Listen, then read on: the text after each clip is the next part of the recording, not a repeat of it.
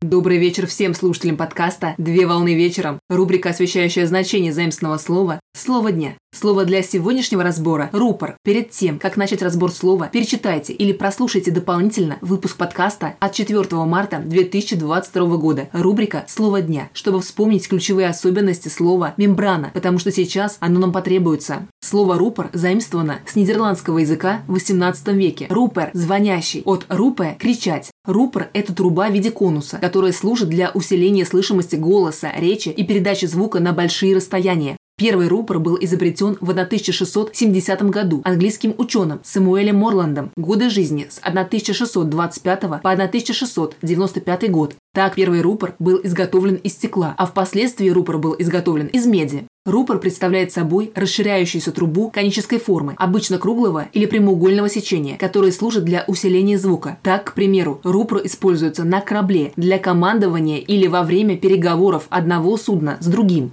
Рупор применяется для усиления звука, приходящего от далекого источника, путем концентрации звука от широкого к узкого концу, например, слуховой рожок, а также для усиления звуковой отдачи какого-либо источника, например, голоса или мембраны. На сегодня все. Доброго завершения дня. Совмещай приятное с полезным. Данный материал подготовлен на основании информации из открытых источников сети интернет с использованием интернет-словаря иностранных слов.